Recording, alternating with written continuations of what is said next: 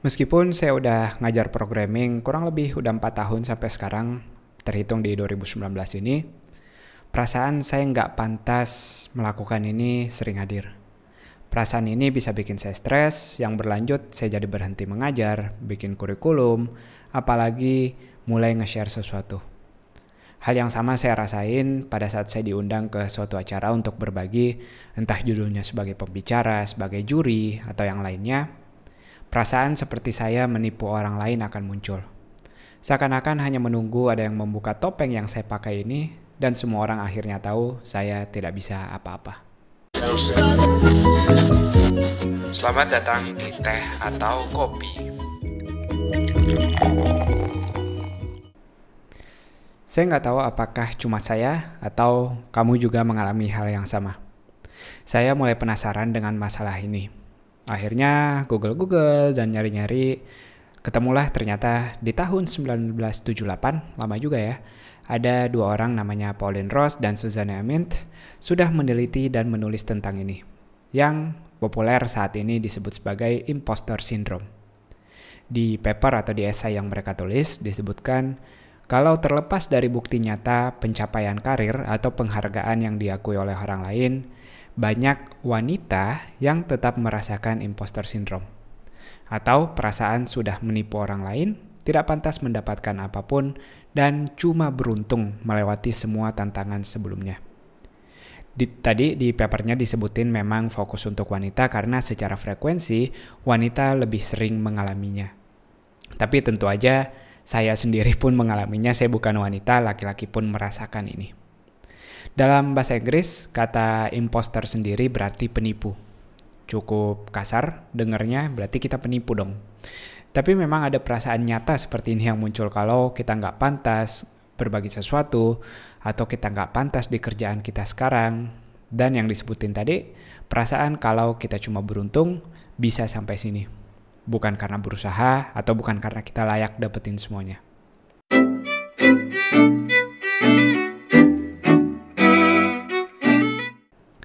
Nah, hal-hal yang nyebab, menyebabkan perasaan ini sendiri, saya pernah baca buku dari Anne Lamott, dia menuliskan, jangan membandingkan diri kamu dengan tampilan orang di luar. Sayangnya hal ini yang justru kita lakukan. Terutama di zaman sosial media ini, di mana kita mengenal diri kita sendiri sejak kecil. Kita tahu persis di mana kekurangan dan kesalahan yang sering kita lakukan, Permasalahannya saat kita membandingkan kekurangan kita tadi dengan apa yang kita lihat dari orang lain. Padahal yang kita lihat bukan sisi aslinya. Yang kita lihat adalah kesuksesannya, apa yang dia posting, seperti membandingkan buah apel dan ayam goreng, tentunya berbeda. Alasan lainnya adalah lingkungan yang gak mendukung. Saya beruntung saya tidak berada di lingkungan ini, tapi untuk sebagian teman-teman mungkin sejak kecil apa pun prestasi yang kamu dapetin selalu dianggap kurang oleh orang-orang. Mungkin itu guru kamu, mungkin orang tua, atau oleh orang lain. Angka 90 nggak pernah cukup, kamu harus selalu dapetin 100.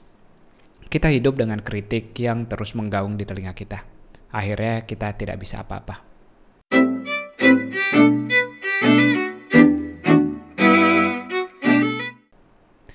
Kalau teman-teman tidak merasakan hal yang persis dengan yang saya rasakan, ada pun bentuk-bentuk lain dari imposter syndrome ini. Yang pertama, teman-teman selalu merasa bodoh dan susah untuk belajar. Merasa orang lain jauh lebih hebat. Merasa selalu mencari alasan kalau orang lain itu berbakat sementara kita tidak. Sebagai contoh, misalnya Ronaldo atau Messi pas main bola, saya akan bilang, uh, dia bakat banget. Padahal jumlah Messi dan Ronaldo latihan tentu jauh dengan jumlah saya latihan. Alasan lain, kita harus mengeluarkan karya yang sempurna. Pernyataan ini tentu omong kosong. Gak akan ada hadir di mana kita ngerasa sempurna. Kita akan menghukum diri sendiri dan sedih ketika kita dapat nilai 99, hanya karena kurang satu dari 100. Kita lupa merayakan dan menikmati hasil usaha 99 ini. Selain itu, kamu merasa nggak cukup unik, semua hal sudah disuarakan oleh orang lain. Kamu tidak perlu lagi. Perasaan-perasaan yang tadi saya sebutin adalah contoh-contoh kecil dari imposter syndrome itu sendiri.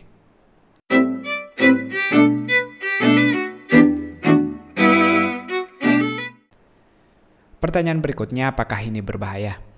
Yap, sangat berbahaya. Perasaan ini akan menghalangi kita dari membuat sesuatu yang penting. Sebagai contoh, saya tadinya nggak mau nulis artikel ini di blog atau nggak mau ngebacain ini di podcast hanya karena saya bukan ahli psikologi. Padahal, kalau kita nyuarain sesuatu, ada banyak orang lain yang sedang depresi, yang sedang mengalami masalah, jadi bisa terbantu.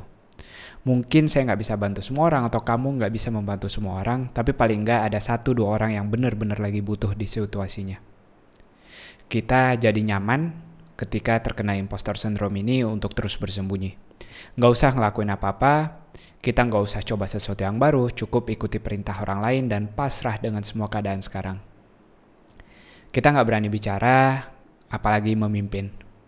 Akhirnya kita udah pasrah dengan keadaan, kita nggak punya lagi rasa percaya diri untuk maksimalin potensi yang kita punya. Atau lebih parah, kita lebih sibuk menyalahkan orang lain yang sudah berusaha berbuat sesuatu.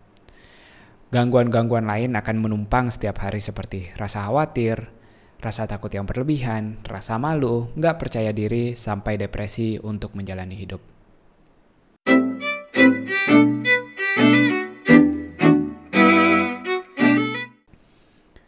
Pertanyaan berikutnya, bagaimana kita mengatasi impostor syndrome ini? Kabar baiknya hal ini bukan, bukan cuma saya dan kamu saja yang ngerasain.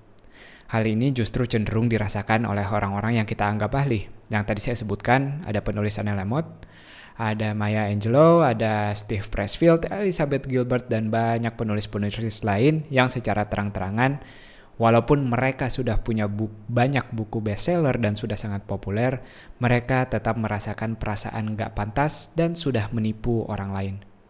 Tentunya bukan cuma penulis saja, tapi hal ini dirasakan oleh orang-orang di luar di bidang seni.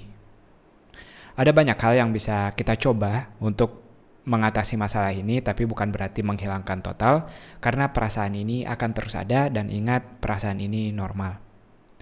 Apa aja sih yang bisa kita lakuin? Yang pertama, sadar kalau perasaan ini adalah perasaan yang nyata dan dirasain oleh banyak orang. Kita nggak sendiri.